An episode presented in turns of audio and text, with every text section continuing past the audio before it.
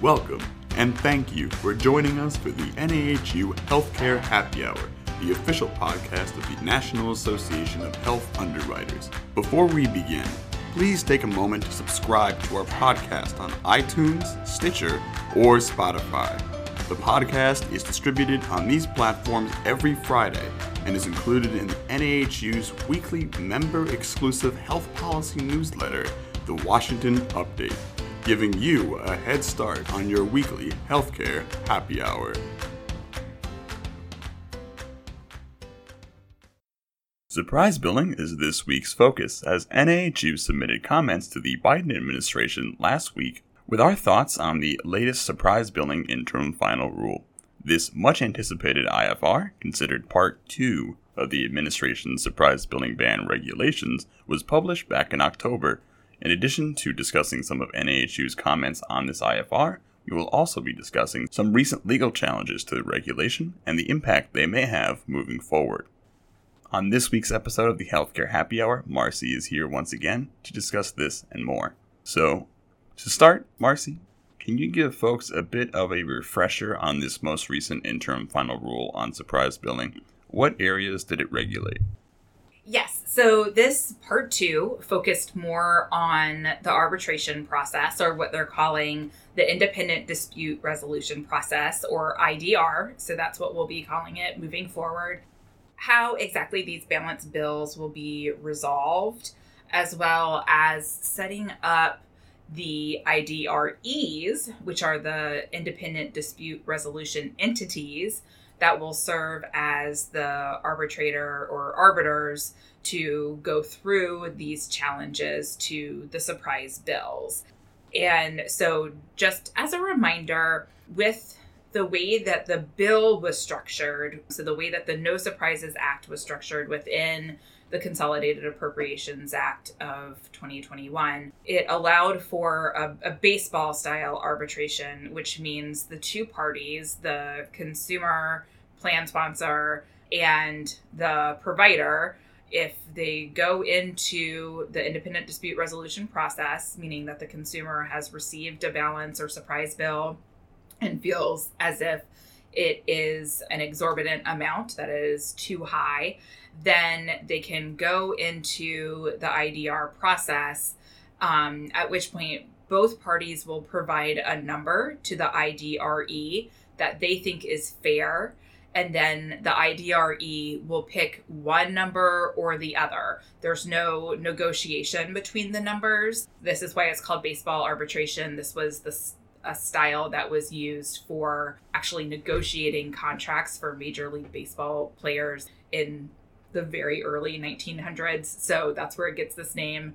If you're also wondering why it's called baseball style arbitration when it has nothing to do with the game of baseball, that's why. It's just a reference to this contract negotiation style. That's what we got from the law. And then this piece through the regulations, through the rulemaking, gave us a little bit more color to how that process would work. And one of the areas that was included in this rule was a requirement that when the IDRE is making that decision between the two numbers, which one to choose, they are required under these rules to pick the number that is closest to the qualified payment amount, the QPA. And that number, the QPA, the way that that is determined is based on basically the median in network rate. So it's based on an average of that type of service by that type of provider in that geographic area. So that's what the QPA amount is.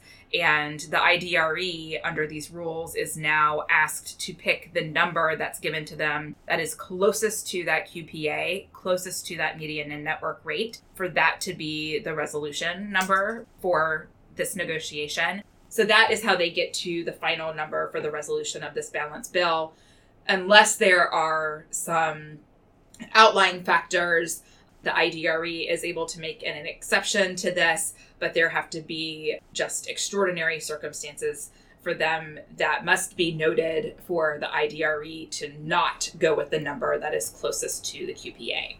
When this first came out, NAHU celebrated this as a victory. So, why are we considering this a victory? We consider this a victory because as we were going through the process and lobbying on the No Surprises Act when it was making its way through Congress, we were very strongly suggesting that the negotiation process consider the median in network rate for a resolution number for any challenges to a surprise or balance bill. The reason for this is that using that median in network rate will drive down costs it incentivizes out of network providers to either go in network or charge very similar to in network prices so that their charges aren't so outrageous that they're leading to these challenges and disputes. And it also leads to a lower number being the negotiated result of these disputes, which then obviously that means it's a lower number that's being paid by the consumer so it's a it's a win for that one consumer in that dispute process. But when you add up all of the individual wins across the board of consumers who have driven down their prices of these surprise bills that then leads to a lowering of premiums across the board which spreads across the different markets. So having this requirement that the IDREs have to use the QPA, the number closest to the QPA, which, as I explained a couple of minutes ago, stay with me here. As I explained a couple of minutes ago, the QPA is very close to the median in network rate, which is what we wanted put into the law. Now we have that in the rules instead. So we used our advocacy in the rulemaking to strengthen our position. And so we believe this will drive down costs, not only for that individual consumer that is disputing a balance bill, but also for all consumers in the health insurance market by, in the end, driving down the costs of premiums.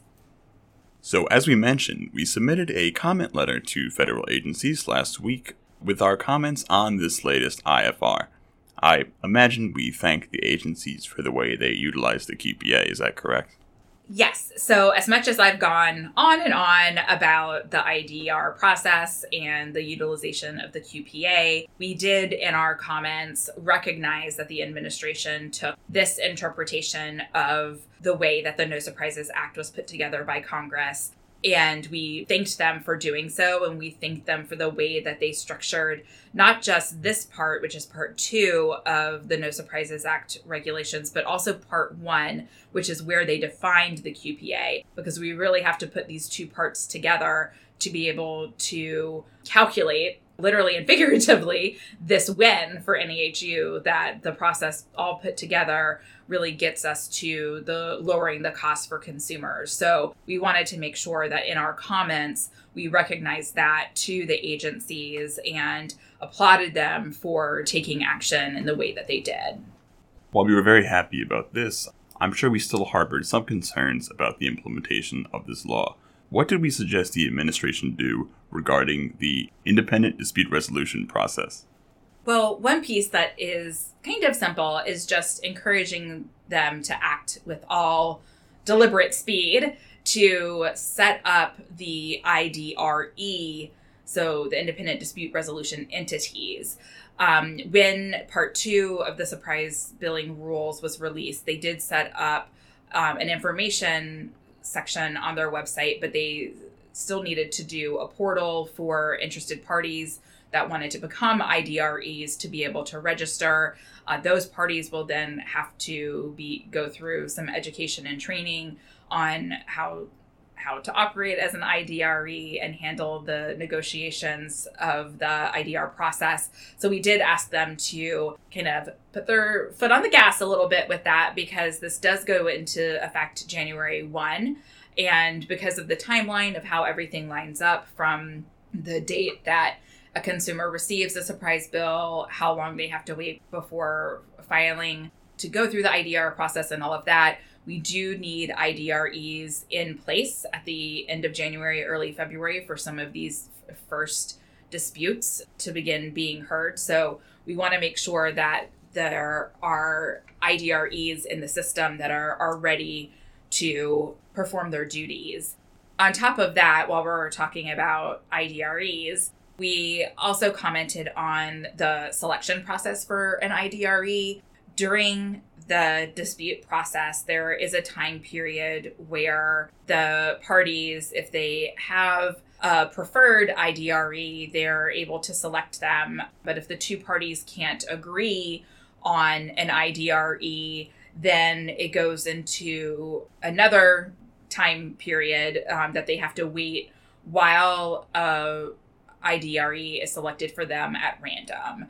And so our comments were that maybe you should just do the randomized assignment of IDREs instead of going through a self selection process, since it's probably going to be pretty rare that both parties would agree on an IDRE because of possible past decisions by certain IDREs that could color the comfort level of one of the parties to engage with them. So we suggested that as a way to speed up the IDR process, that if they just skip straight to a randomized selection of the IDRE, it could be faster for the parties to be able to resolve everything instead of having to go through the disagreement before getting randomly assigned. And then there are provisions that limit future arbitration. It prohibits the same parties from entering into the IDR process again regarding the same items or services for 90 days following the conclusion of a prior IDR case. And so we have suggested that they do some sort of tracking to look at the frequency of which providers and facilities engage in the IDR process for the same items and services from the same payers multiple times each year, just to see if there's a way to, as you can imagine, if you're seeing the same entities come in for the same items and services, there has to be a better way of administratively dealing with resolving these issues instead of repeatedly having them come into the IDR process every 90 days kind of wash rinse repeat with this cycle. So we did suggest that they look into tracking whether this this even occurs and then if there is a better way of trying to resolve some of these issues to make sure that we're not clogging the system with some of these repetitive claims and allowing the system to be open for some of the more egregious disputes that need to be resolved. What did NAHU have to say regarding how this regulation interacts with state law? So, this section of the rule was a little skimpy compared to what we would like. They did recognize that many states have put on the books some sort of balance billing or surprise billing law. They also recognized that there could be some overlaps and then questions as to which law would prevail.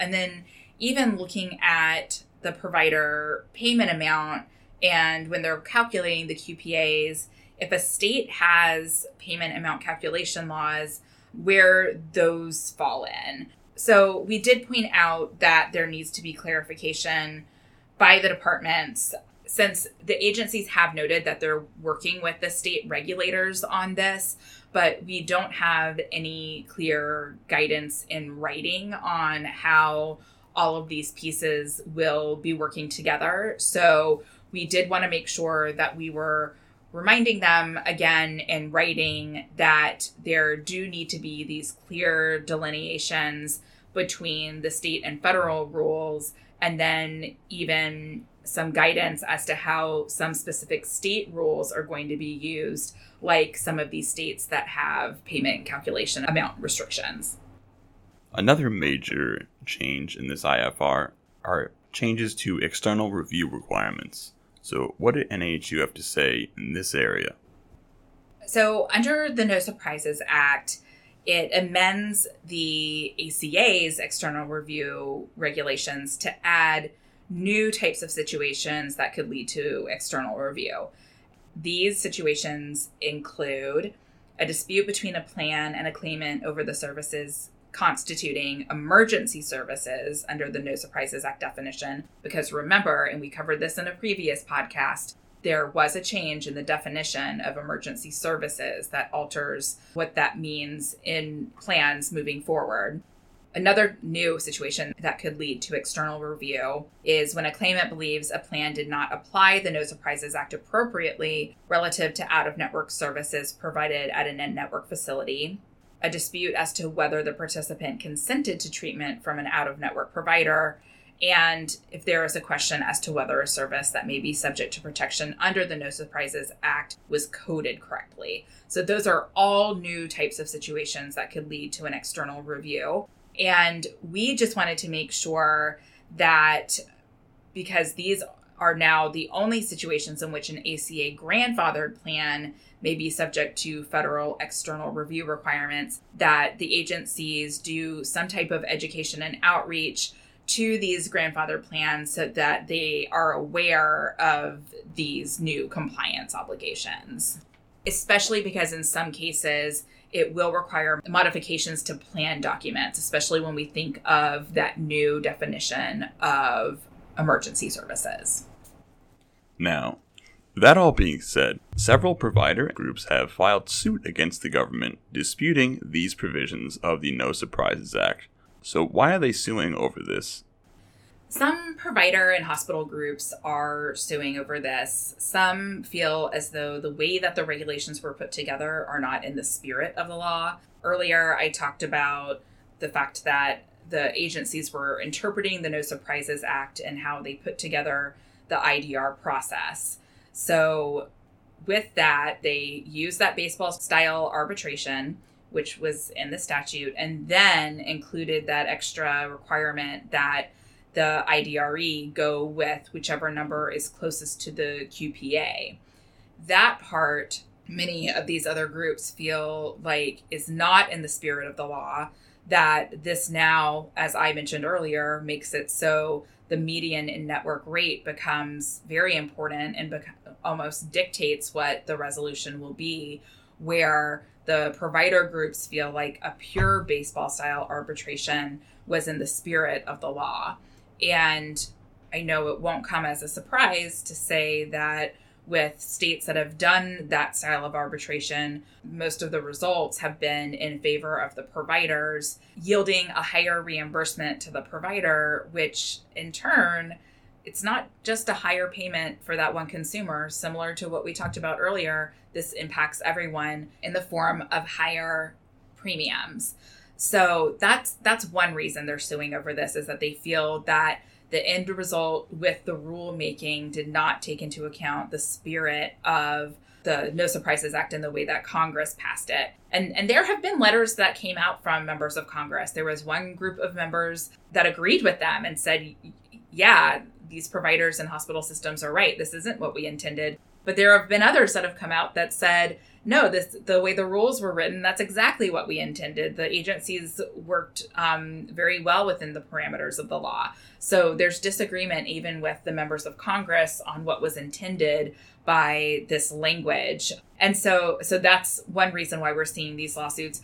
Others are because they feel as though it is a restriction in their ability to negotiate, which is anti-competition, anti-trade. So there are, are challenges there. We are watching these very closely so far. None of them have led to any court decisions that have changed or delayed the implementation of this section of the No Surprises Act. So we are moving forward with this being implemented on January 1st, but we will update you if there are any changes to that. So, what is NAHU doing to make sure that our voice is heard, just like the provider groups are doing? So, aside from sending in our comments, which is what we just discussed today, our formal comments to the agencies on the interim final rule, we are also sending out today an Operation Shout asking you all to contact your members of Congress to let them know just how pleased we are with this law, the fact that we believe that this protects more consumers because of the way that it was written, and then also send a message to the administration really saying the same thing and thanking them for the way that they structured these rules in order to truly protect consumers and drive down the cost of care. So check your email for this very important Operation Shout. We know that members of Congress and the agencies are hearing from providers and hospital groups that are very unhappy with this law. So we want to make sure that they also hear from us and hear about the benefits that this law will bring to millions of Americans. It is now time for the NAHU Healthcare Happy Hour Toast of the Week. So, what are we toasting to this week? This week, we are toasting to the new year and new beginnings. This is the last podcast for 2021 unless we have some breaking news. Last year, we did do a special episode after the CAA was passed. So while we're not expecting reconciliation to pass before the new year, if we do have some big action, we'll be sure to come back and update you. But we do want to toast to the new year. And like I said, new beginnings. Just a reminder NAHU has moved to a new office. We are now located at 999 East Street Northwest in Washington, D.C. While we celebrate being in our new space, we want to celebrate the new year with you. Here's to a happy and healthy 2022. Cheers! Thank you for joining us for the NAHU Healthcare Happy Hour, the official podcast of the National Association of Health Underwriters. For more information on NAHU's government affairs efforts or to become a member, visit nahu.org.